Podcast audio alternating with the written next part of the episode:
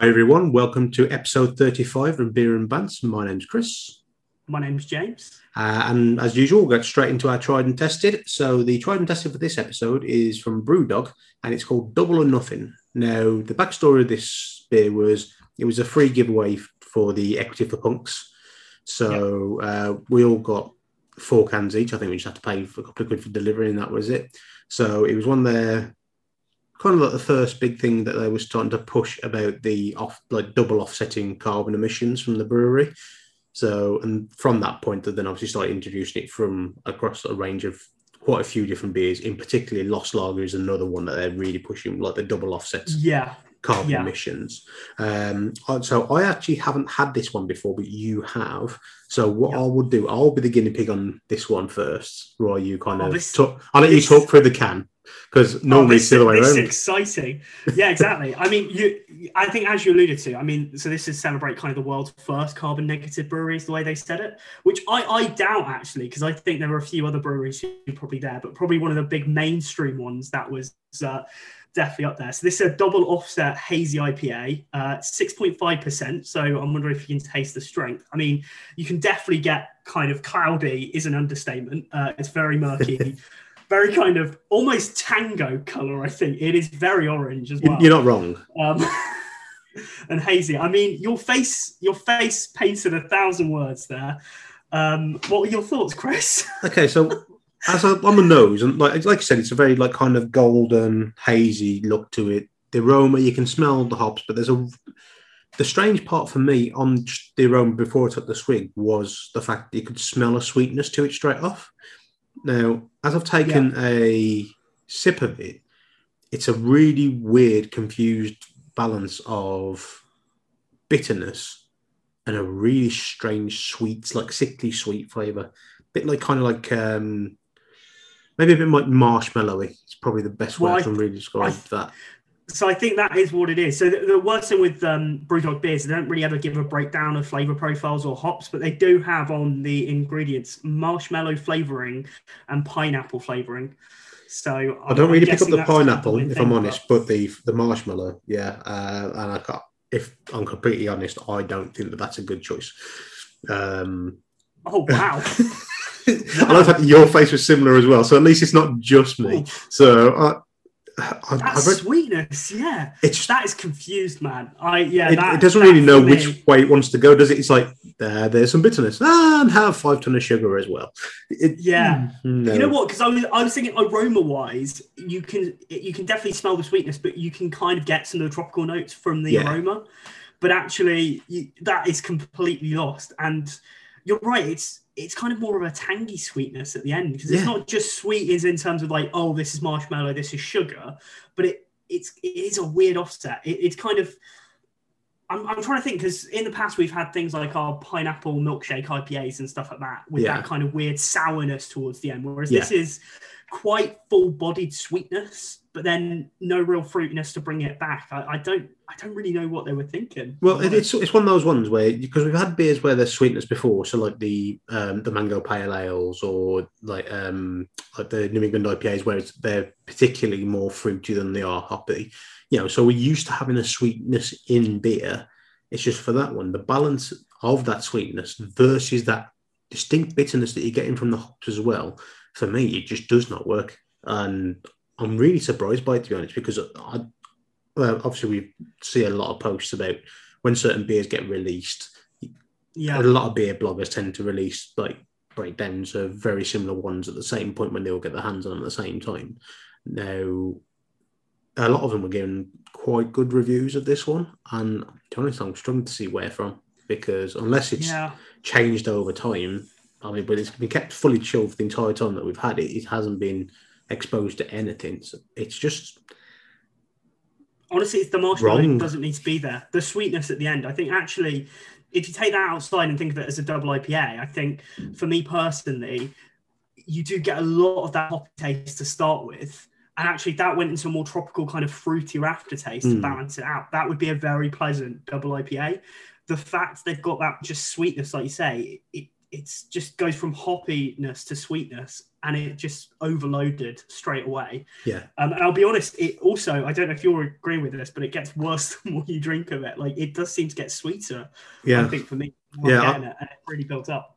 No, I'm really, I'm really, um, it's one of those beers for me that you would say, you know, when a brewery just makes a beer for the sake of making a beer, we've used this. We don't care what it tastes like, but we've used this as a, a kind of like to draw you in. It's one of them type of. We've Yeah. got marshmallow in our beers. Yeah, I mean, it shouldn't clearly it shouldn't be there, but it's it's one of them things, which is quite funny because we've got another one along the similar sort of lines a bit later on. But Yeah. uh, it could be a double whammy this one. But yeah, yeah, um, yeah.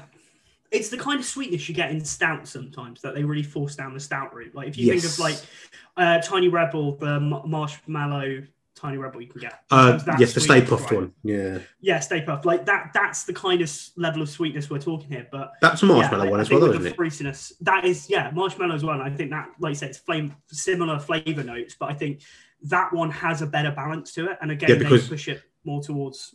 Yeah, but that would be one beer of it because of that heavier. distinct bitterness from the stout. Like that extra Yeah. sweetness may just kind of offset Yeah, it enough. offset it. Where there's a not in there's not enough either way in this one. So it's not extreme extreme bitter, and it's not light enough to get away with the sweetness. So yeah, it's uh it's definitely a strange one, and uh, I'm glad that I'm not been buying a lot of them to be honest. But it's Yeah. good. It's a good job it was free. That's all I'm saying. I mean, I mean, talking of disappointment in Brewdog, uh, Chris. oh, I suppose that's one way to line it up. Oh, Yeah, uh, because- well, to be honest, we were very. I was very um and ahhing about whether to use the BrewDog beer in the first place. I'm sure a lot of people have already kind of heard what's going on with BrewDog, but for those people who haven't, what we will do is because we don't like to be completely negative about everything, we will kind of bring up the uh, the iffy things that are going on at the moment, shall we say, like with a bit more of a negative connotation. And then after that, we'll actually focus on the good stuff that they are doing as well. So the Brewdog have actually been in the news for a couple of reasons recently. So the first thing that kind of came about was the some ex-employees released statements about the working conditions of working at Brewdog, effectively saying that working at Brewdog affected their mental health quite a lot because the way in which it was run. Uh, Brewdog have a setup where people don't feel comfortable to be able to say when they feel something is wrong because it's the Brewdog way and you can't kind of go against it. So a lot of people have spoken out, but Brewdog themselves have responded to that and actually said anybody who has left Brewdog over the last 12 months, they will be sending out, um, reaching out to them to try and get a read, like the reasoning why they actually left to get a better understanding how things are operating. So it's not like they're burying their head in the sand about it, No, no, but it's, but I think it's definitely not. yeah. A, it's not a good thing to be uh, brought into the headlines for. In my I, I think that the thing for me it was it was the public manner that it was done because if I remember correctly, it was like hundred plus employees who did like this open letter, Yeah. and like you say, kind of citing problems with practices and with I I think they said uh, was it culture of fear or something like Yeah. that. I think they singled out, which is again very rare, the CEO James Watt, I believe Yeah. his name is. Um, and I think when you're doing that in such a public manner, they you know really involve the public. You know, the thing is, there are probably these type of claims against most big organisations. You know, in the UK, in the world, whatever. But actually, very rarely do you get this level of transparency to it and actually call kind of big Yeah. organisations out on this type. And like you say, the fact that it also kind of touched that mental health aspect of it just really, I think, spoke to a lot more people and it kind of gained a lot more traction. And you know, like I said, I think they they have approached it in the right way in terms of saying, you know, not only will they respond to all the ex-employees and actually go back to them individually, but also they said they will review their practices. They will look at kind of how policies are in place, make sure they can make steps going forward. And you know, I think to be fair, well-being and kind of mental health is something that's still relatively new in employment. Yeah. I think, and it, it's something that a lot of employers still have a lot of work to to go towards to try and make those improvements because you know there is still a bit of a stigma around it uh, about you know could you take time off work for mental health issues and you know some companies still don't fully acknowledge it as an issue uh, and people i suppose might think it's almost as a a way of just getting out of it right? Of oh, I want a day off work, so I'll just cite mental health issues. Whereas actually, people really suffer from these issues, and I think the more companies can do to get behind their employees and kind of help them, and you know, try and understand it, the kind of easier it is. And actually, you know, a lot of these kind of lead to stress and stuff like that. And actually, in terms of employment, by working with them, you can actually get more productivity from actually being open about these issues and acknowledging they exist to really work with people. Um, and I think that's that's one of the things that clearly Brewdog wasn't doing before, but hopefully, hopefully they'll, they'll do going forward. So, be interesting to see how that unfolds really. So, well, I do think there's a, a big thing about uh, companies at the moment where I mean, like my workplace is just one of many that are trying to go. Okay, so we need to start looking after people's mental health and yeah, you know, uh, look after them, make sure that they're all okay, but like doing the job. And you're like, well, yeah, you say that, but then there's no actual follow up to okay, so what kind of guidelines are you going to work? on? So you know, what what level of support can we offer to people? It's one of the things I think at the moment. Like, oh, we need to look after people's mental health because it's a big like trigger word, but then people are like, we don't actually know what it is unless you've actually experienced mental health issues like I have in the past. I find it quite open and easy to talk about uh, my mental health issues and actually help other people through theirs. So I'm quite comfortable in that respect. So unfortunately, in my workplace, a lot of these yeah. things tend to come to me because other people are like, I can't cope with this. Can you? Yeah. You know, I, so... I think that that's thing. I, I, mean, the other thing is, I, I, know there are a lot of initiatives, uh, especially by the government and NHS, in terms of kind of free advice lines and chat helps and stuff like that to actually try and point you in the right direction, point you in the right support networks, and give you some guidance. And I think there's a lot of those for employers now as well to just say, okay, these these are real issues. This is how you need to deal with it. This is the right process. You know, this is the right guidance to give. And I think, you know, the more the more of that kind of guidance from some legal entities to actually put more weight behind it, then actually easier it is for employers to kind of provide that guidance. Because, like I say, if you don't understand it because you don't find it tangible to actually, oh, actually, I understand that because I've dealt with it or I, yeah. I've experienced it, it is hard to then acknowledge it as well because you're like, well, you know, if you're right in your own headspace, you can't think of anybody else not being, I suppose. And I think having that perspective is really useful. Uh, and I think sometimes that, that can really help. So, well, yeah, I mean, it's one of the things, if you've got no concept of it, how are you supposed to help somebody? Yeah. So, you know, it, it, it's one of those things, there's a long way to go with it, but at least people are starting to recognize it. And to be honest, the way that Brewdog have helped, like, focused on their aspects with the fact of reaching out, trying to get all the information exactly so they get a better understanding because it's one of those things as well where if uh, a company's being run a certain way, if you've got like regional managers or area managers that are very, very cutthroat, it's quite easy for them to say, actually, this has come from the top. You need to do this. Yeah. You know what I mean? So actually, how much of it is genuinely getting taught and how much of it is other people spinning certain things to suit a certain agenda, shall we say?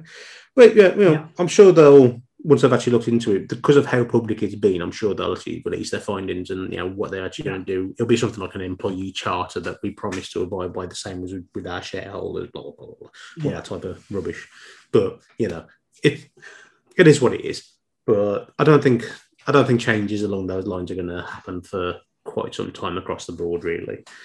But yeah. yeah. so that's their first thing that they were in the news for. the second one is a lot of people would have seen the win a solid coal, no, solid gold can.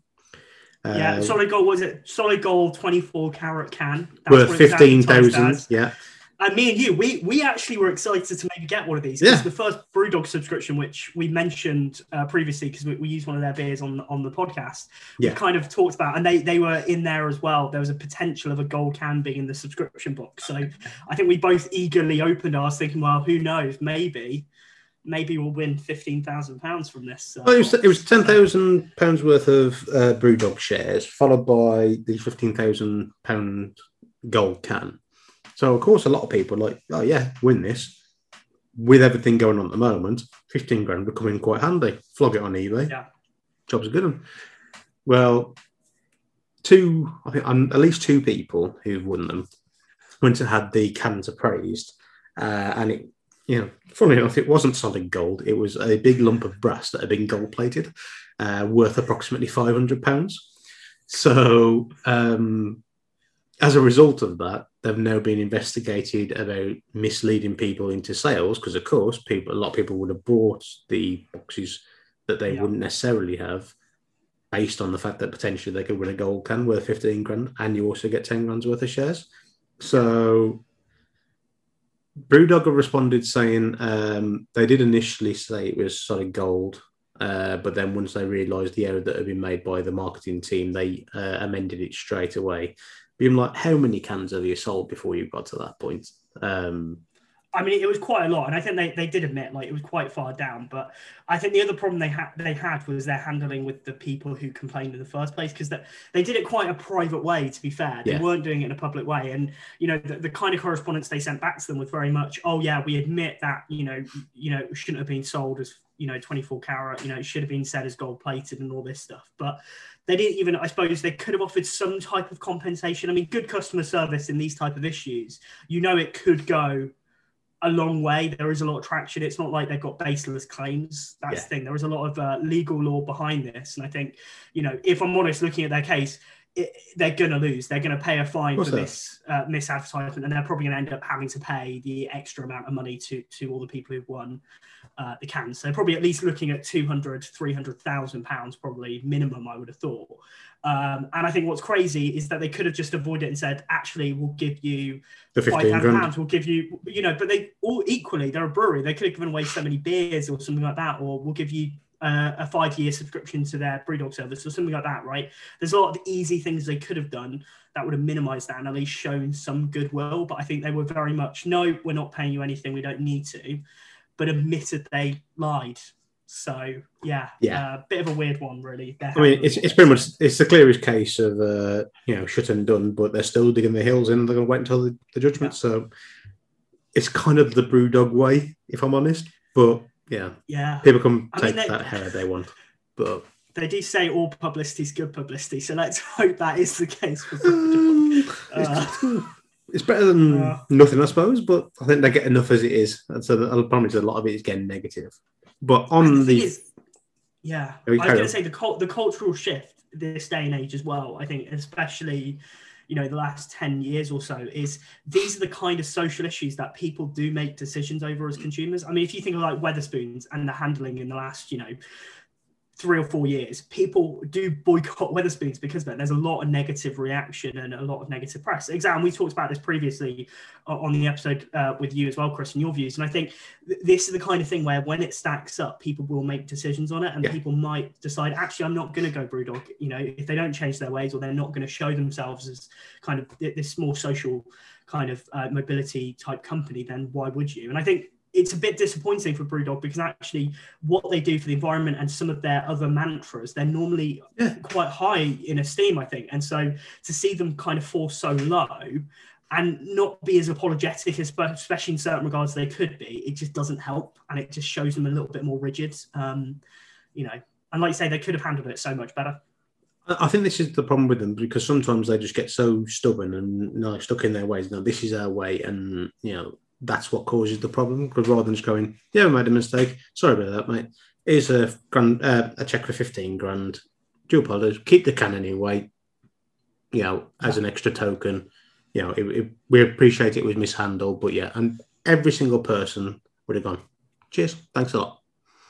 Yeah. just easily done and actually would have avoided a lot of Yeah. issues with the uh, court cases. But what do we know?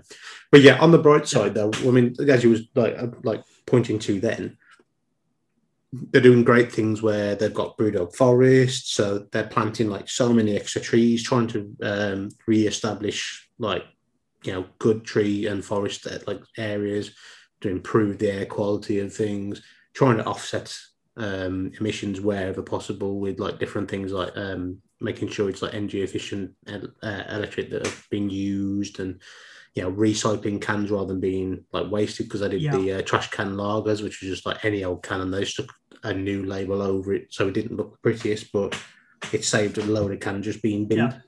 And And, even during COVID, they they offered their uh, kind of facilities for vaccine centres. You know, I think um, they even said, you know, if they did vaccine centres, you get a free beer if you had a kind of jab there. You know, they, they do try and do other stuff. well, they also did the um, alcohol gel for free and gave a load of that away as well. You know, yeah, so yeah, it's one of the things. It's easy to get drawn into the negativity of the press that they're getting, but actually, for all the negative stuff they that has happened, which is you know it is completely valid, which is fair enough. Yeah, But they also do some good stuff as well, and I think it's it's important to actually do highlight the good work that they do do. I mean, we've used like their products for Yeah. absolutely years, and we're still at the moment keeping the the Brewdog and Friends subscription, mainly because it's one of the ones that it's actually it's easy enough that we can both get, which doesn't cost an absolute fortune, and we know we're going to have the same beer. So if we ever want a, a beer and a catch up at some other point, we know we've got the same things just to have a chat and Yeah. a natter over, which is like separate to what our podcast is. And I think that's some of the things about like with the other subscriptions ones because you haven't got that consistency. So I, th- I think Yeah. Brewdog, yeah, yes, there's some negatives and yes, there's things that can improve on, but you name a, a company that hasn't got areas where they can get better, you, you're going to Yeah. struggle to find one really. So, but yeah, I mean that's a kind of two pence on the whole situation, but double or nothing is still crap. So it is still it is still rubbish. But if Brewdog want to fly us out to their hotel and try and change our minds, in Columbus, why not? Ohio, Why not? where we've got a very, very big following for some random Why unknown not? reason. Why, why Um, not? I mean, we're always open to those kind of options. Why? Right, so that's enough about Brewdog. Let's move on to our Peter Falk for this episode. So Peter Falk for this episode is from Four Chaps Brewery, and it's called Haka, which is a Kveik Pale Ale. It's five point eight percent. Um, now, Four Chaps we've well, three chaps and four chaps we've featured a lot. It's the same people, just somebody else went in with the brewery as anybody listened to episode thirty four. Um, Kev was a guest host on that one, and he actually gave us a lot of the backstory about how it all kind of came about. Uh, thank you very much, Kev, for stepping in for that one. So, which is much appreciated. Now, Haka, I have seen has had some good reviews online. I haven't tried it, um, and no, you haven't tried it either. So, if you want to have a quick swig and a nose while uh, I go through the label, which has literally just come apart in my hand, so that's high I'll be honest, m- mine is the exact same. But anybody anybody who's had a four chaps or three chaps brewed beer knows that everyone is brewed uh, and has a fun fact written on it, which I think will give Which I them wa- context as you will be reading. So Uh, that's exactly. So uh, yeah, so what they do is they've still stuck with like the Pokemon thing on the front. So they're clear they haven't been sued by Nintendo yet. But uh, it's brewed in Wythall, which is just south of Birmingham. And the fun fact they stick on every single bottle. It's a different one every time. The fun fact on this one is the Haka is a traditional war cry, war dance for or challenge in the Maori culture. Now, is that a fun fact or is that a fact? That's the uh, kind of biggest question, really. But well, I think it's fun, Chris. I I, I just think it's a fact, which most people know. Uh, right, so uh, the looking at the beer, it is very hazy, uh, slightly darker than the last one. So it's still kind of a goldenish colour, but maybe a tint more towards the amber look. Um, what are you picking up? Anything in particular on the flavour or the nose? You're looking a bit confused, if I'm honest. I'm a Is, bit confused. is, is You this because of the double or nothing, or No, no. I think for me, it has that taste, and and shamefully, um, uh, the label has destroyed itself. But I, I don't think it's necessarily wheat, but it, it's definitely the thing in wheat beers that I hate. It's that kind of tang to it at the end, Hmm. and I'm trying to put my finger on exactly what flavor that is that I don't like. But it's if I'm honest, I think I know me. what it is. It's the Yeah. Kveik. It's the Kveik. Is that I what it is? Like, that that particular Kveik has got a very distinct kind of flavour that yeast. Now, depending on what hops have been put with it, depends on how prominent that flavour is. Now, because it's a very similar profile to when we had there was an attic one that was a Kveik pale like about a year ago now yeah, but th- that was a bit more subtle on the Kveik flavour. Yeah. And with the hops that it was put with, it kind of got put in the back burner. You could tell it was there, but it wasn't at the forefront. This one, because the hop balance is a lot more simple, you can tell that that that, that prominent flavour from the Kveik yeast. It's all one of those ones whether you actually you enjoy that flavour or not. Um, also, I don't think we're a massive fan of it. But I mean, don't get me wrong, it's it's quite pleasant. It's a very easy drinking, but it does give you that very strange, distinct, yeah, Yeah. kind of like tangy bitterness to it that you you don't normally get with something like a traditional kind of pale or an IPA. Does that make that makes yeah, sense, doesn't it? yeah, and I think tangy bitterness is probably the right way to say it because actually, outside of that, you know, in terms of initial taste, it is quite juicy, quite fruity as well. That's the thing. Quite But light as well, really, considering it's yeah, five point eight. light body. Yeah, and I think oh, is it five point eight? I wouldn't have said it was five point eight. yeah, nowhere near that. thing, that it- yeah, okay. I like to say, I think for me, it's just that aftertaste, which is very distinct, um, and, and for me, probably ruins it. Dare I say? But um, it's a shame because I love Pokemon, so I'm immediately. um, I, I, I don't think it ruins it for me. I mean, especially not with the thing we had beforehand. But yeah, it's not it's not a particular Yeah. flavor profile that I run to. It, it, again, it, that's the thing with beer. There's no right or wrong answer. It all depends on like what individual things you enjoy. And yeah, I don't go for a Kveik generally, but it's not Yeah. It's not overpowering that I can't. It's undrinkable. just saying, with the whole like, it depends with beer. There's no right or wrong answer. Remember the two beers we've got coming up that you might eat those words with one of them potentially. Um, I mean, to be honest, This is one of those episodes where it'll be interesting to see what our order is at the end because it could go any way, to be completely honest. Yeah, this, this this is almost like a wild card episode with every you know with all the beers really. Yeah, it's like a it's like a mini episode of uh, fourteen, isn't it? Really? yeah. Well, no, because all those were you know for the most part very not all, not all. There was a couple that we didn't like. Uh, not not all of them. I will stand by that. That's the one that you'll cling by. oh, and And they've been so happy to actually have a Yeah. awful beer. and even the ones that we hated, Ugga loved. So I mean, you know, Yeah, but there's a reason why we call him Ugga. Could have been Ugga Lee, not Ugga Dan. Right. Um, but moving on from that one. So yeah, that's Haka, which is a Kveik Pale from Four Chaps Brewery. Now, so in between uh last episode that we did, which was episode 33, we have actually been to a sporting event, haven't we, James? We actually went I out know. into the public, which seems like a lifetime ago now, to be honest. It Um, does. And, and I'll be honest, I think we were we were both very excited about going to, to the cricket. Um, Yeah. You know, we, we actually managed to get tickets to England versus New Zealand. Uh, was it day two? I Day think? two of the second test, two. yeah, at Edgbaston. Yeah, uh, Edgbaston. It was really good. And I think, you know, in terms of uh, kind of talking about it, I think first I should talk about kind of what I was expecting. My expectations of the event was, you know, I, I knew they were limiting the number of people going to it. You know, uh, I, I it was still 17,000, but I knew it was kind of 18,000, limiting 18,000 in the end. Um, and I thought, you know, realistically, they're, you know, given it was during kind of COVID, I was like, there'll be space in between everybody, maybe a few seats between people, you know, try and keep some of the larger crowds apart, you know, really enforce the face mask and all that stuff. And, uh, you know, Yeah, for the most That part, was could have been further for the truth, yeah. yeah. Um, honestly, you know, I, I think if we're going to be blunt, we it was a terrible day of, of cricket um, for us. Absolutely horrendous. Uh, well, we don't actually Um, mention that test at all because we completely crumbled. They battered us.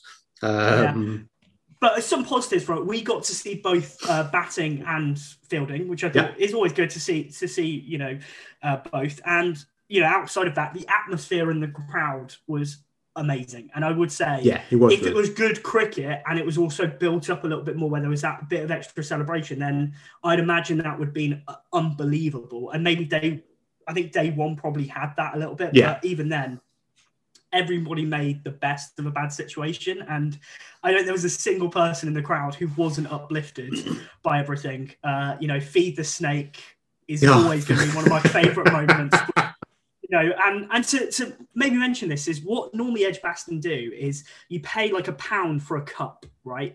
And it's like almost hiring a cup, and you can kind of take it back and get a pound off the next pint uh, in terms of making sure they kind of collect them. But because it's COVID, I suppose they don't want to reuse cups in the same way, and they might have a deeper clean.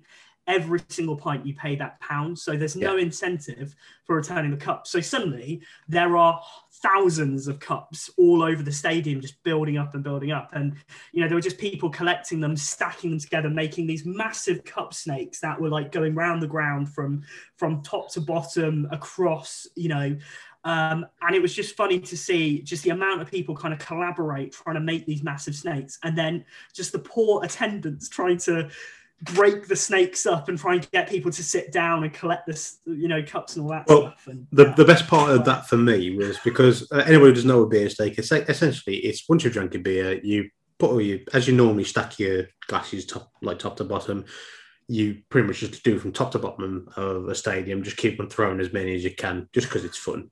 Um, and what the, because of this apparent social distancing, which was like absolutely non-existent while we we're in there as well. We all had to have COVID tests before we started, you know, so you weren't Yeah. allowed in without one. Um, but because of social distancing wasn't there, they kept on like trying to break up the um, like the beer snakes. One thing that they didn't quite realise though was there was runners. So they would start on one end of the stadium, like start doing a, a feed the snake. They make a massive beer snake, and then like the you know, the stewards just like get together and go, right, we're going to break it up now, yeah. So they start breaking that up. About three blokes could like grab a ha- absolute crap load of uh, like the plastic glasses. Leg it to the opposite side of the stand and like, feed the snake and just start again. And you're just like, and you can just see the uh, stewards go, ah, shit, not again. Yeah. but that was literally the whole day. It was like that. It was so good. Um, and, they, and they couldn't they couldn't control it at all, Uh, and that's no, the sad truth. And yeah, there comes a point where I would have just expected to them to give up, but actually they were committed at breaking the snake up, and they you know were trying to help. They tried different tactics as well. Like you could see the formations they were coming up with in their head, like to try and catch people. But the, I think the biggest problem is, of course, being an attendant, they have no real power. You know, they can say, "Give me the cups," but you don't have to. And I think that was the thing. People just didn't respect them or their authority at all, and so they were just like, respect "No, my authority. you know. Yeah. And the best thing, and I think what I thought was probably my favorite moment, is the attendant was like, okay, come on, guys, just give me the cups now. So she got like a small stack of cups in her hand and they just piled them on top. So suddenly she was holding this like, you know, thousand Yeah. cup snake with two hands, just going, oh, what have I done? Like, and it just topples and everybody's like, hey, you know, and just cups everywhere. And it's just cup, cup pandemonium. It was, oh, it was so funny. Yeah, Um, definitely. The uh, the beer snakes was definitely like yeah, it was just a, a fun thing going on because to be honest, we weren't like taking any wickets, so we need to keep ourselves entertained somewhere. But uh, Yeah. we we were sitting inside the Eric Hollies stand, which is generally the party stand anyway.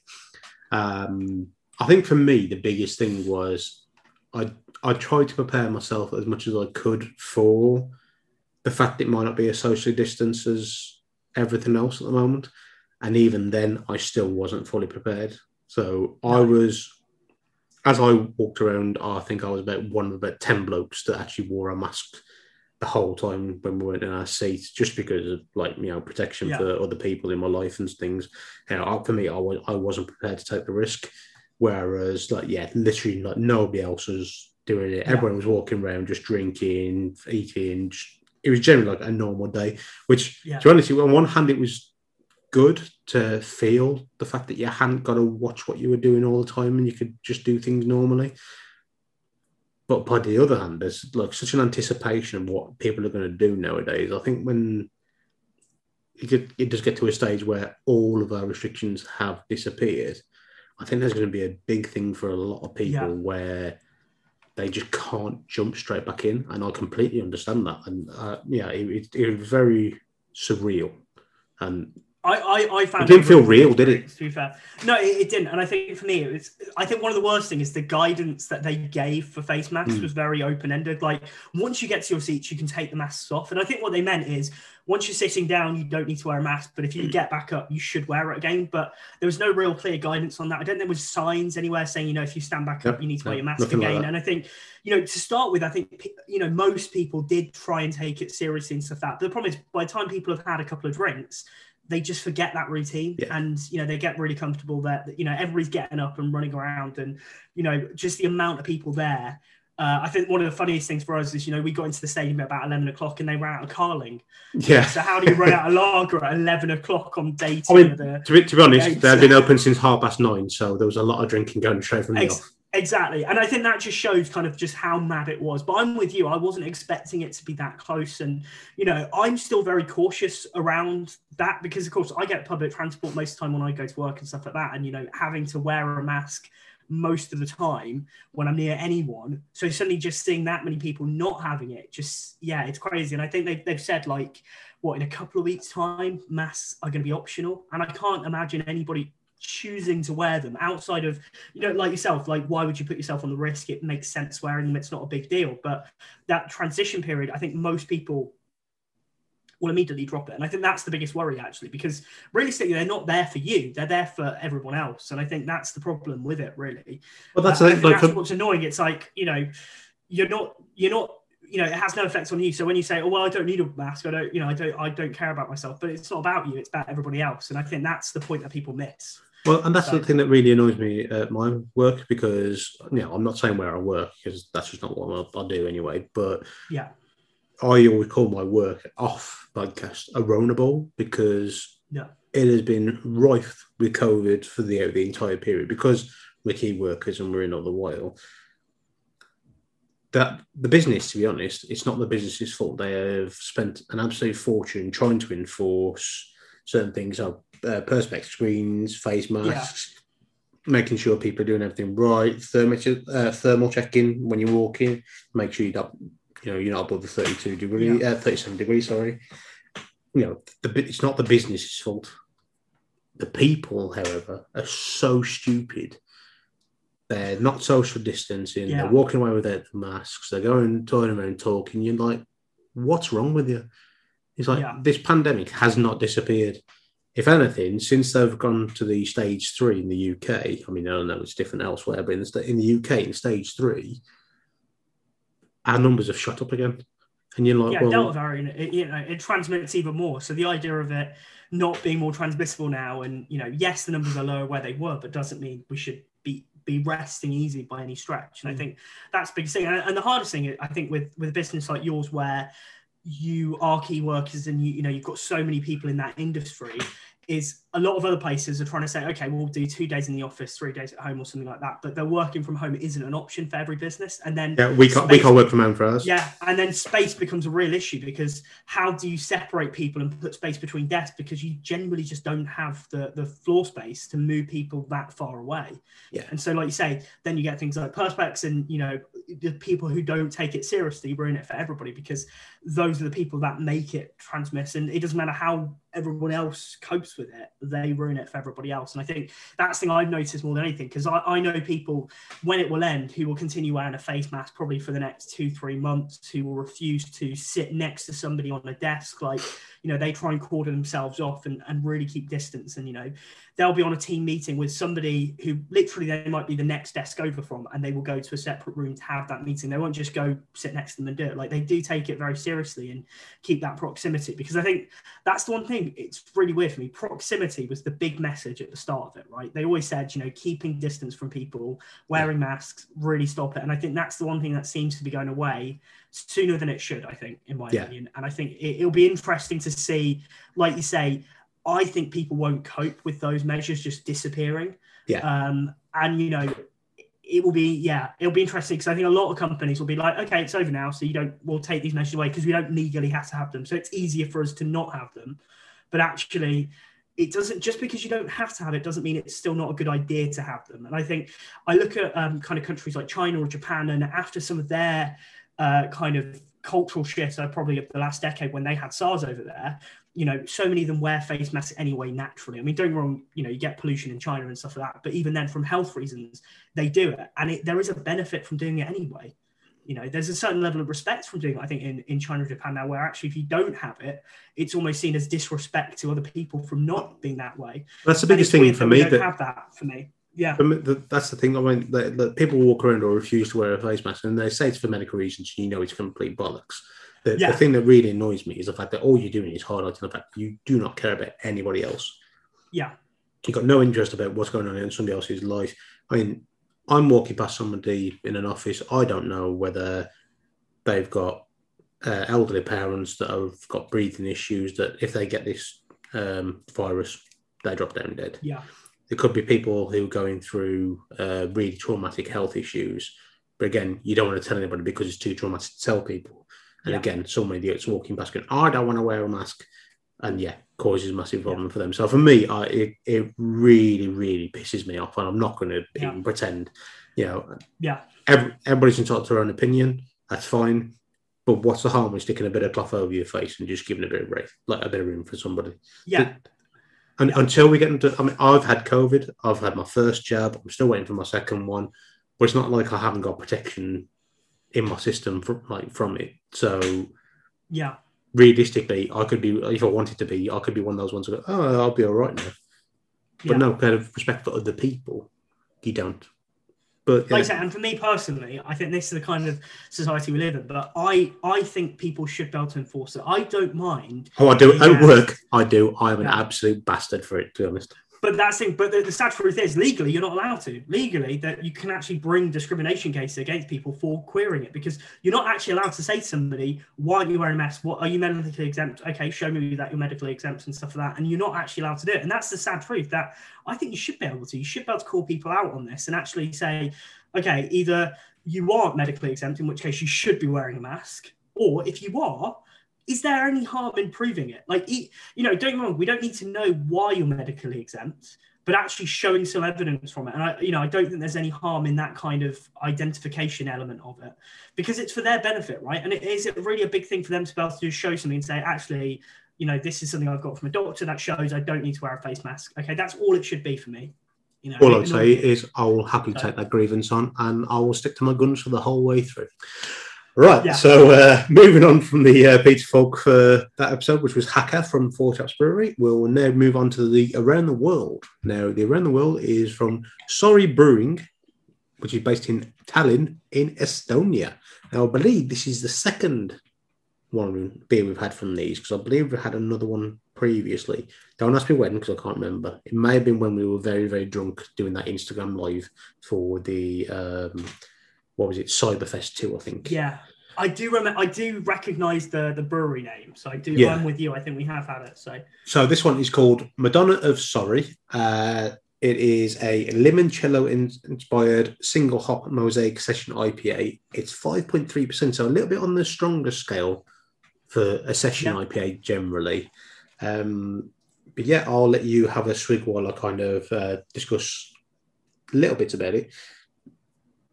So it's called Serious Beer for Not So Serious People. Now, the funny thing I find about this is Sori Brewing are based in Estonia, yet it was set up by two Finnish people. So it's kind of like, where's the backstory where clearly they'd moved from like Finland to Estonia, hmm.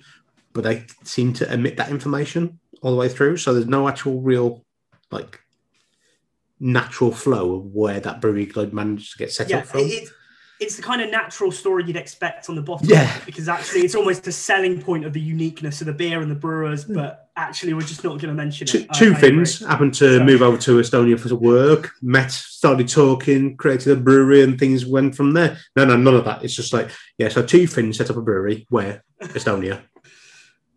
Right, okay. Ed, Ed- Ed- Yeah, any more context? No, no, I mean, so here- here's some beer, have some beer. Right, okay. Um, it's like a bad joke without the punchline, isn't Yeah. it? Really? Yeah, it's like Yeah. a proper. It's like it's like a really bad dad joke that hasn't been explained. So uh, yeah, so your facial expressions have been very interesting while I've been What? Well, on. first, I was going to say, what colour's yours? Because mine's a bit cloudy, but I think that might be remnants of the It's glass cloudy. anything. But it's quite dark, so it's kind of Yeah. uh, halfway between an amber and uh, a golden, I would say, but not quite either. Yeah, Uh, I, I'd say kind of for, for me it looks more golden, but again I think that might be the remnants of, of previous beers. So I'm not going to lie, that So the nose on that, the aroma is very pungent indeed. Now, does it say what hop is actually in it? I don't think it did. I don't I don't think it does, but I think for me no. for me what I'd say is it is a very complex Um. Mosaic, I- of course. Think, yeah, Is it on the mosaic. Yeah, it's a very complex. It's, a, it's our attention to detail that draws people in, Yeah. James. That's all it is. Um, but it's just how it's how on the ball we are, right? But you know what we what we leave these moments in so people can scream at the podcast and say, "You just said it was mosaic." You know, Yeah, it's you fat bellend. we do it. Yeah. um, Right, yeah. alright. Wow, that's I took that's a very personal attack there, but I think I'm still bigger Christmas, than you. it's So Christmas weight. It's Christmas weight. Leftover Christmas. I, I- I think I've got- still got another. I think I've still got another two stone to get down to your weight. So uh, yeah, I'll keep my mouth shut about that one. So I'll, I'll be honest. I'm probably going the other way. I, I've had such a fat week of eating food, so I don't really care. right. So what uh, notes are you picking up as you uh, drink the single hopped mosaic session IPA? I mean, surprisingly, limoncello. Um, but actually, for me, there is a certain strength to it. I think the fact that it's 5.3, I would say it probably tastes stronger than that in terms of alcohol strength. Because almost like that spirit type of taste, I think you almost Mm. get a sharpness to it, um, which I think in that sense, but it is quite light bodied. Um, I think that blended for me in terms of aftertaste of the mosaic and the lemon actually works quite well. And I think it is one of those where, for me personally, it makes sense for kind of citrus in beers anyway. I think it's something that people naturally are used to because it's so common now. And I think actually yeah, modern day crafts. Yeah, definitely. yeah, and I think that that that lemon adds a certain kind of tartness, sharpness that is quite pleasant for me. Um, I think it is a little bit too complex uh, in terms of how they're blended together. Because for me, they're very distinct. I don't think they necessarily go as one thing. I'm either picking one or the other up. Um, I'm curious to know in terms of the aftertaste whether you kind of get it more blended. But for me personally, Yeah. I, I get sharpness and the hops. Yeah, I get the uh, limoncello style at the start, and then it kind of fades into that normal hoppy bitterness that you get at the end. Um, not very session though. I would say it's a bit more of a stronger profile than what you would generally class a session like IPA to be. I'll class that more along the lines of like maybe a bit more of a normal one. I don't know if they find it a little bit easier drinking because of that limoncello style. Yeah. It's Well, it's very, very lemon, pleasant though. It's lemon, but also for me, there's almost a bit of spice to it. And it's going to sound weird, but like you know, like ginger beer, we've had ginger. Yeah, I know what you mean, yeah. Before, and it is that type of spice to it that I am getting as well as part of almost the the mid body to it. It's there, kind of leading between the lemon and to the kind of hoppiness. Um, just kind of that kind of yeah spice. I think is probably the only way I can describe it as. So I do know what you mean. It's not spicy, but it's got kind of. I think ginger is actually Oh, probably the best analogy, really. yeah, because, yeah, Because there's always that little bit of a sense of heat at the back of your Yeah. throat when you have anything kind of ginger based. Mm. It's not that intense, but it's that kind of effect. Yeah, I think that's um, probably a good. which is probably what for me is what's making it taste strong, even though it's quite light bodied. That's probably what's giving it the strength, if you like, of alcohol in terms of just just the shot of it, really. Yeah, Yeah. yeah. So I, I, I'm, I'm personally, I'm quite enjoying that. Um, again, it's not one of those ones I, I could think I could have a lot of them. Normally, like yeah, it's one of those beers that maybe Yeah. one or two bottles, absolute limit, and then you move on to something else. Session, I don't agree with at all. But the actual flavour profiles, I think they're pretty much like bang on for what the description and what they're trying to get. So overall, Yeah. that's not a, Yeah. a bad show. So I'm Right. yeah, I'm about to say I'm with you. I'm quite impressed. So Yeah, I think we quite like the last one as well. So maybe it's something we need to uh, look at with these guys. But and also try and Yeah. find out where the hell they moved from Finland to Estonia. Right. maybe they Um, have a Finnish beer where they explain it. We need to find that Finnish beer. we will So- we will hunt it down. We will find it. Um, I will find him. Right. So see, some people would understand that Man of Steel reference, and some people will go, "What Oh, the hell is he having a stroke?" Or uh, right. So It won't be the first time. is his face falling on one, one side? Um, right. so I suppose we better uh, mention the big event going on at the moment, hadn't we, James? So. Yeah. So The- Stanley Cup final. Oh. Sorry, were you gonna go? I mean, to be honest, for me personally, that is the biggest event going on. I am very hyped in case anybody actually does follow me on my private uh, social media pages. It is literally full of Tampa Bay Lightning uh, things because, yeah, we are in the final yet again, two years are back to back. Uh, we're currently 3 0 up uh, in a seven series. So one more win, James. One more win. That's all we need. Yeah. And then. And, uh, and the tr- truth is, I don't, I don't want Bolts to win, but at the same time, if I'm picking between the Canadians and the Americans, I would go Americans. That's the sad truth. So Well, just, just to clarify, he's not being like you know nationalist or anything like that. It's actually the Montreal Canadiens versus Canadians. Oh, sorry, I should. You're right. Yeah. Oh, I've already alienated a few other nationalities. Well, to be honest, we don't have that many like Canadian listeners anyway. It's- We're far more American, so you'll be on the safe side for that. But Oh, um, Yeah. yeah. so Tampa Bay Lightning versus uh, Montreal. It's three 0 Tampa Bay absolutely dominated all the way through, which obviously for me makes it more fun. I think for the neutrals in it because we have been so dominant. Um, yeah. they're not enjoying it as much. I understand what they mean because let's face it, as a neutral, when it comes to a final, you want it to be a close fought contest, don't you? You want you want that nerves where everybody Yeah. at the moment everybody thinks it's a clear cut result where they're just waiting for Tampa to win. Most people think that it's going to be a sweep, so Montreal don't even win a single game. And to be honest, the way it's going, it probably is going to be that way. so, from a neutral point, Yeah. yeah. I can understand why they find it a little bit boring. However, as a Tampa Bay Lightning fan, I am massively hyped. I am loving every single bit of it. And I mean, the la- the last few games definitely they haven't looked great in. I mean, what was it? Was it six three? I remember Yeah. correctly from when you said 6-3, it. Was yeah. it this last game? I mean, it's just insane, right? Like that's the thing. It, they are piling it on, and they didn't just slow down. Like they're going for it because sometimes, you know, if you're one and one game up, you kind of the second game you do pace a little bit to just make sure you know, okay, we've got the the second win potentially. We'll save it for the next one. Whereas they just kept going all out. Like Yeah. they want it. They want that back to back win. So. Um, Well, the- the one thing we have got- yeah, the, the one thing we have got is the depth of the squad, and that's the thing that has made us like so good throughout it. We've got not only have we got some really good veterans, but we some of the young kids that we've got coming through at the minute, like first round, second round draft picks. uh, They're absolutely amazing, and literally they're hitting the ice. And it's not like, like normally what you'd expect is they hit Yeah. the ice, and it takes them a couple of seasons to kind of reach their potential. We haven't got that. Like literally, they're hitting the ice, Yeah. and within two, three games, they're like scoring like one or two goals each, like each time, and you're like, yeah. The And that's it. It's the consistency as well. It's Yeah. not just oh they scored a goal, you know, one hit wonder or something like that. They, they keep going for it, and Oh. that's what's blown me away. To be fair, Well, Kucherov got uh, taken off in the middle of the second game. We still won because you know we had a young kid replace him, and he was even more dominant than Kucherov was in that game. Yeah. Uh, Alex Killorn, we lost through injury in game three, made absolutely no difference because again, like Coleman and Point just completely replaced it, and Yeah. then Tyler Johnson just absolutely dominated all the way through. He was my favourite player and has all Yeah. been ever Yeah. since I've started watching them. Um, yeah, I, for me, I'm massively excited. I'm loving it at the minute. So I think this will be the last season that we get this far because it's always a thing with any kind of American sport, the way in which they have Yeah. their systems. They have the cap to try to like you know make you lose players, and the draft. The better you are, the lower down your order you are. So Yeah. Yeah. yeah, I'm expecting a lull after this season, but the fact potentially get two back to back make me very very happy. Also, I, I think for me personally, they deserve this one because I got really annoyed last season, even though I'm not a Bolts fan, but the people who were like, oh, well, it wasn't a proper season, it wasn't a proper win, all that rubbish. Well, they kind of just taken that and said, okay, hold this beer for me, and just, you know, gone out and really shown actually we are the dominant team at the moment. You know, we are really good. We've got the team there.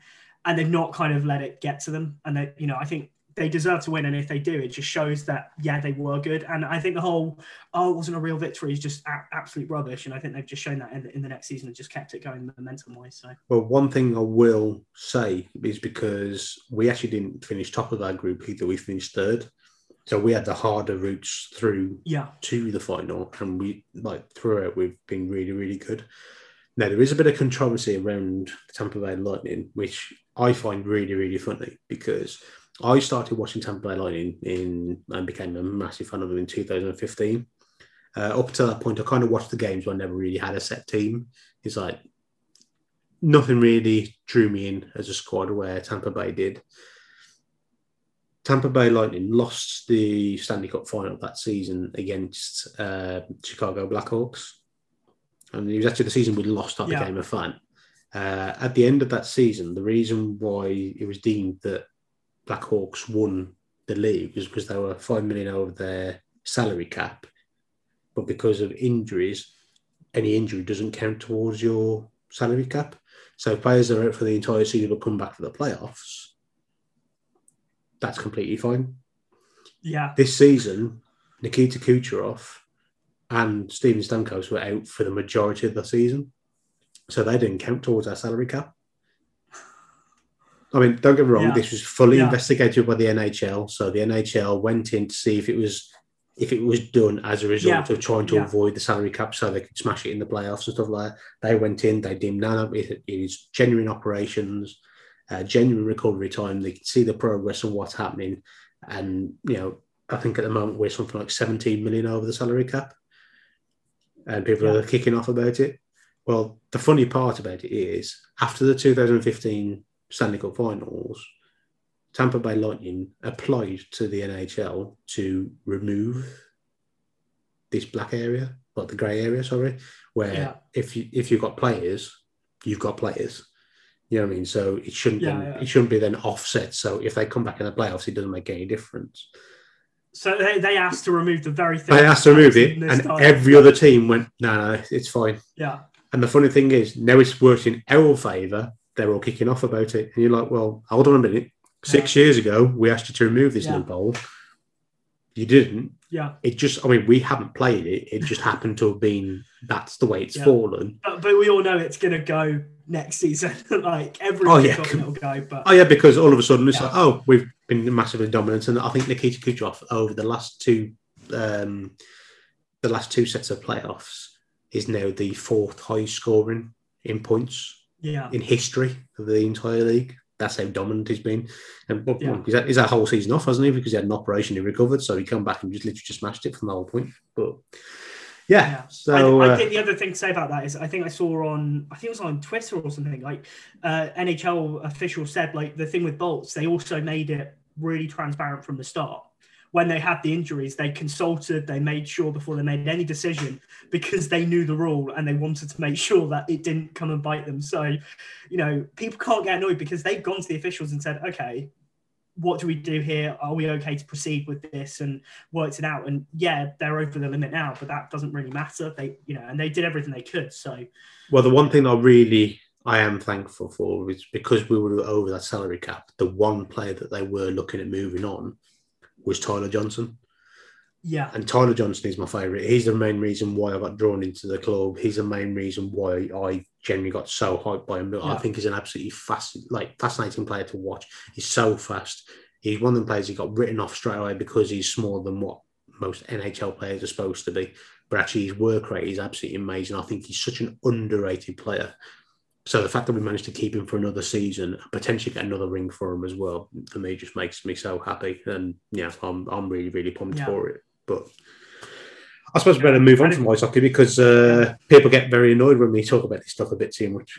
but yeah, but you say that. I mean, you, you, if they win, you can buy yourself and your two sons a shirt, and you can have three bolts on a shirt, can't you? Oh, That's exactly what I'm That'd be planning on really doing. Nice. That'd, that'd be really nice, right? So uh, there you go. Yeah, I'm loving it. But yeah, so uh, I Oh. suppose we very briefly better touch on the other sporting event that's going on. Um, Uh, Because of course it is uh, the year 2021, so we're currently in the middle of Euro 2020. So the year that England won Euro 2020.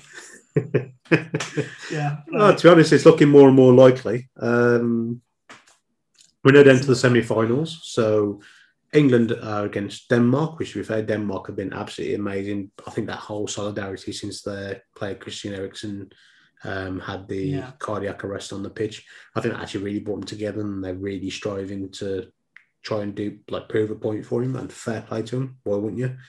Um, the opposite side is Italy versus Italy and Spain. Yeah. So um, you can imagine what that game is going to be like. I mean, the, for the majority of the game, about 20 people will be running around on the floor because somebody blew on them.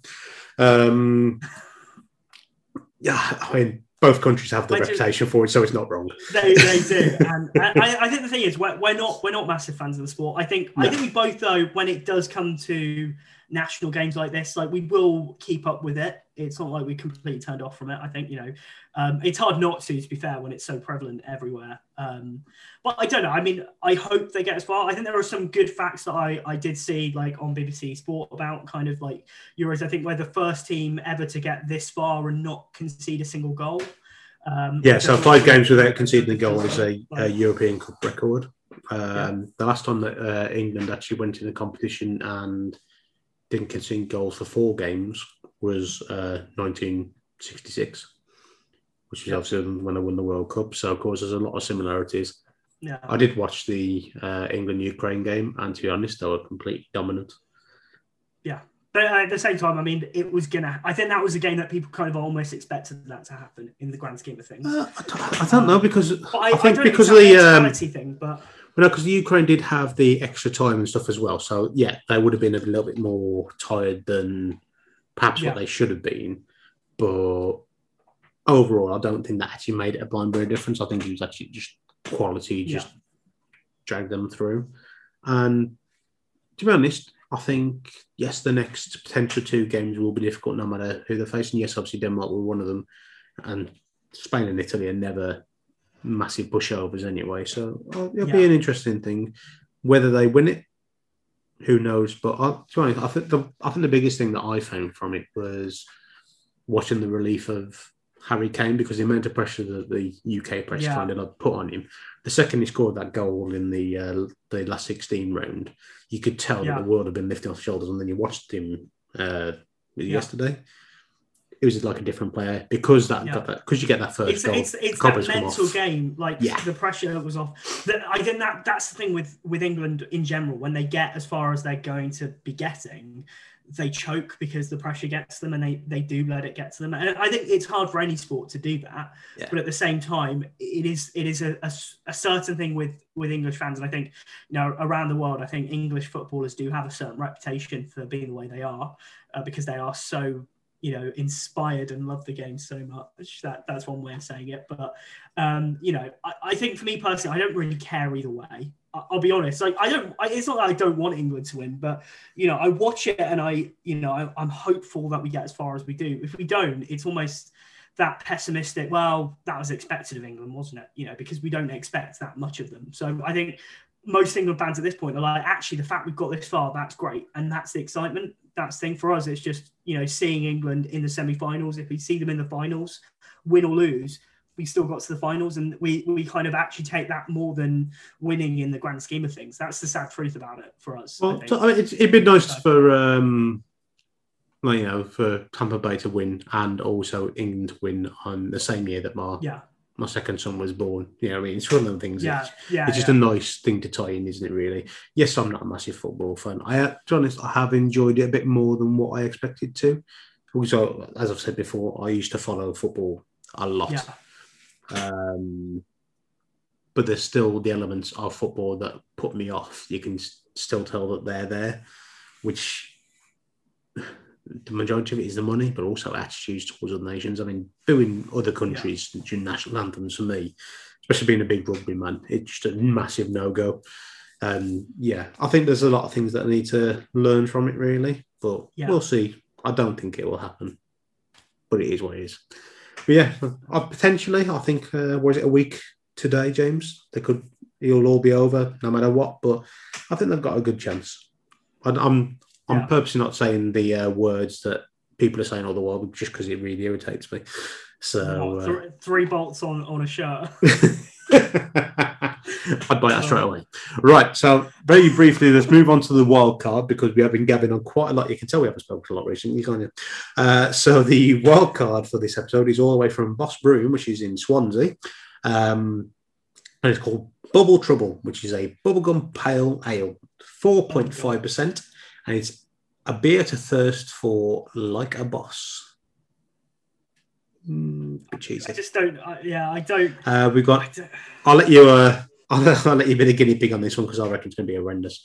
Uh, Yeah. We've got I all mean, what I retro. would say, bef- yeah, before the before we kind of really dig into the beer and the taste, I would say I am loving the the can art. To be fair, the art can, on the can is amazing. To be fair, like I love the kind of comic book style of it uh, in terms of kind of word and logos and stuff like that. They've they've done a really good job, and I don't. Yeah, it's kind of like Sin City style, isn't it?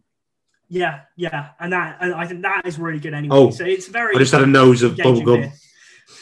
Well, this is the thing I said from the start. Even when I opened it, I could smell the bubble gum. Okay, and I've been smelling the bubble gum probably for an hour. Now. There, so I know what I'm getting into, and I think bubblegum for me as a flavour, and I'm interested to know before we go into this whether you like bubblegum, but like I don't chew bubblegum mind- at all. Exactly, I I like when I have it in terms of the odd occasion of you sometimes get bubblegum flavoured ice cream and stuff like that, or uh, just bubblegum in general. Isn't I go chewing gum over bubblegum? So was it Hubba Bubba? Hubba Bubba? Yeah. I'm not gonna lie. When I had that whiff, that, it took me back to uh, Yeah. little two p hubba bubbas I used to get when I was Yeah. at school. Granted, it was like you know over two decades ago, but we won't mention that. Um, yeah, so I'll you be the blurb one. school the other day, weren't you? Or you not talk? Nothing. Carry on. Carry on. Oh, I definitely missed that part. You know, I can't focus when I'm reading. It takes That- too much that- concentration. That's one when you listen back to you'll, you'll hear what I said and realise how bad it was. So we'll just move on. That's okay. Uh, and remember, I know where you live. Right. So, uh, I'm in witness protection. You don't know. oh, Burton on Trent, isn't? Right, we've gone all retro with this pale ale, bringing you the original bubblegum flavour straight from the 70s. Expect a nostalgic blast of notes of banana, cherry, and strawberry. Flavours reminiscent of that traditional pink bubblegum of our younger days. We can't make the claim that it's great for blowing huge bubbles, although we challenge you to try. Okay. Wow. Okay. Wow. Uh, that packs a punch. Wow. I mean, genuinely, the flavour goes up your nose. Like, wow. Um. I will say, I don't know what yours is like, but mine's as flat as a witch's tit. Yeah. Yeah. No, it's flat, but it, I, I think in terms of when you taste it, it goes. It goes. Yeah. It goes. Ah, down. it Wow. smells horrendous. So I, as a beer, I just, I, I really don't want to drink this. I'm not going to lie. I think Um, we we said this before though. It's the type of flavour, and I think. Oh, what was it? We we talked about this with ciders before. You can get the Parma Violet brother Yes. cider, and it's like if you like the flavour of Parma Violet, you're going to like the cider, and if you like bubblegum, you're probably going to like the beer. But as a beer in general, it is not going to be a good beer because it's all about that taste. It's all It's- about bubblegum. It's the So- novelty value, isn't it? Again, that's what Yeah. they're trying to go for. And I hate to say, I can taste bubblegum quite prominently. If I could taste anything else, I would be disappointed. You know what I mean? It's It just it's smells not- like Hubba Bubba. That's literally all I can Yeah. smell. Can't Yeah, smell any and, uh, hop. Can't smell anything. Literally, just smell Hubba Bubba. I, I think it'd be interesting to. to I, I really don't want to try this, James. I'm not gonna. I, I know the truth is you poured yourself quite a glass there as well. So, I mean, it's a big can, and you know, I don't like wasting stuff, especially at the moment because I don't get that much alcohol. Right. that is true. So I mean, here we go. I just can't wait for your facial expression because for me, it just kind of the aroma of bubblegum. It's oh my so, god, that's awful. yeah, it packs a punch and it just stays in your the back of your mouth, and it just seems to like. Like I say, I mine went straight up to my nose. Genuinely, just the whole aroma of it because it's so Oh. strong that flavor, and pungent. I think is definitely yeah. you hate it. I absolutely despise that. This is where, yeah, again, we talk about facial camera. That that that this is in episode fourteen beer.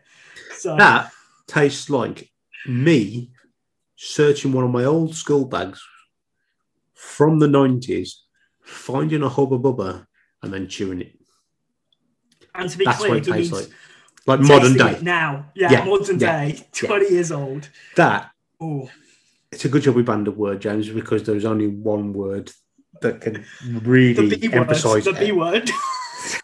Yeah, yeah, yeah, that one. yeah, yeah, yeah, Oh yeah. yeah, oh, my yeah. Oh. god, that is absolutely horrendous.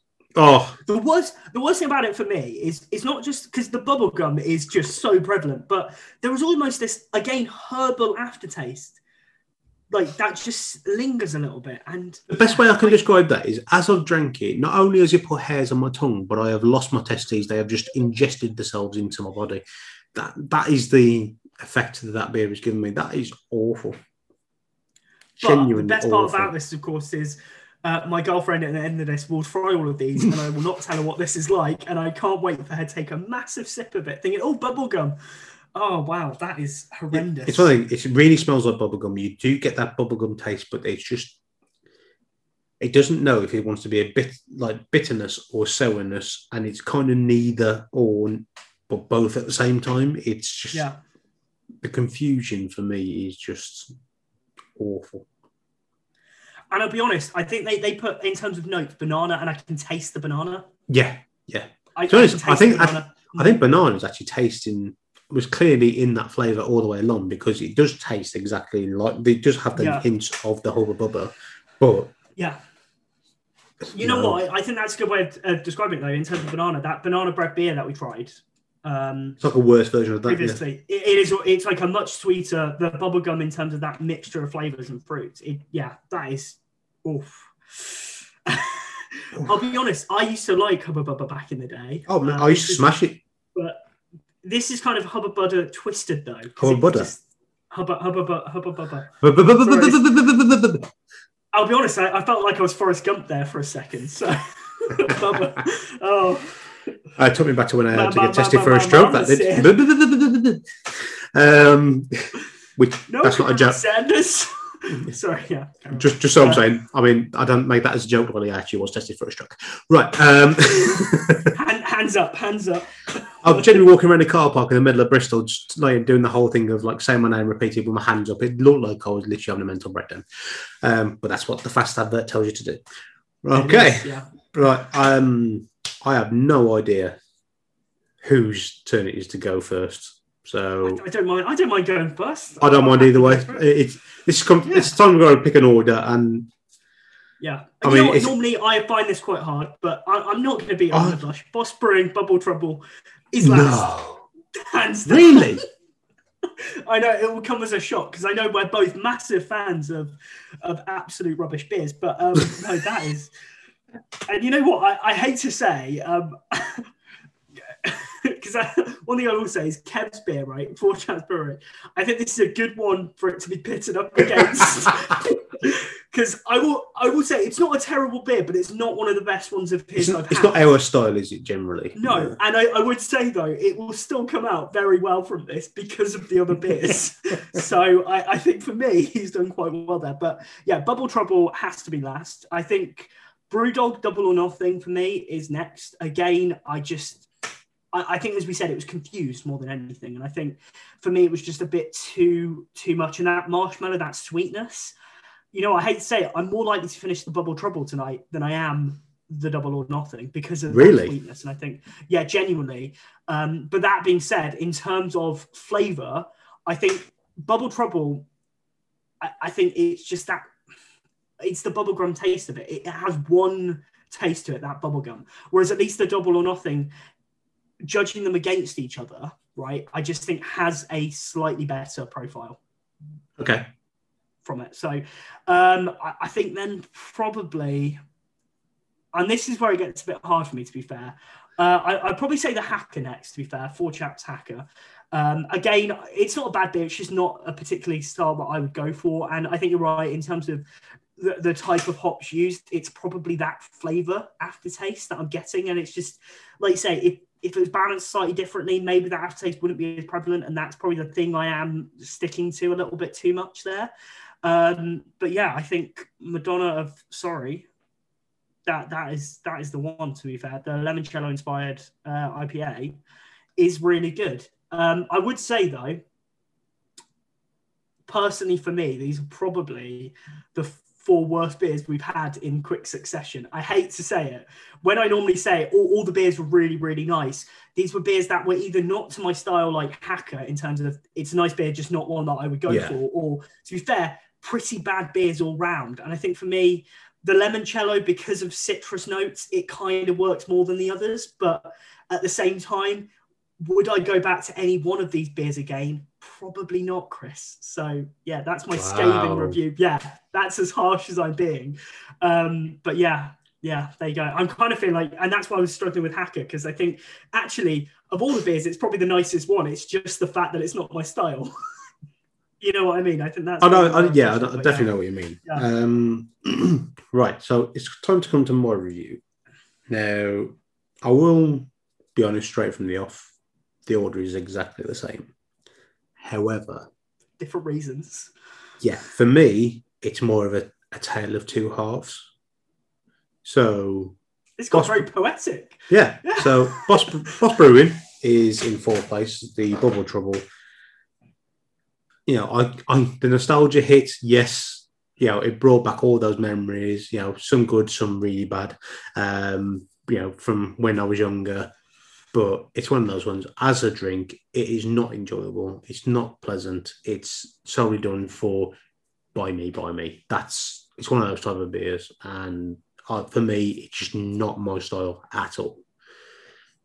Third place again is the double or nothing. Now, with the double or nothing, yes, it's quite bitter and sweet, but actually, as a drinkability aspect, I think there's a slight more drinkability to the double or nothing for me personally over the bubble trouble because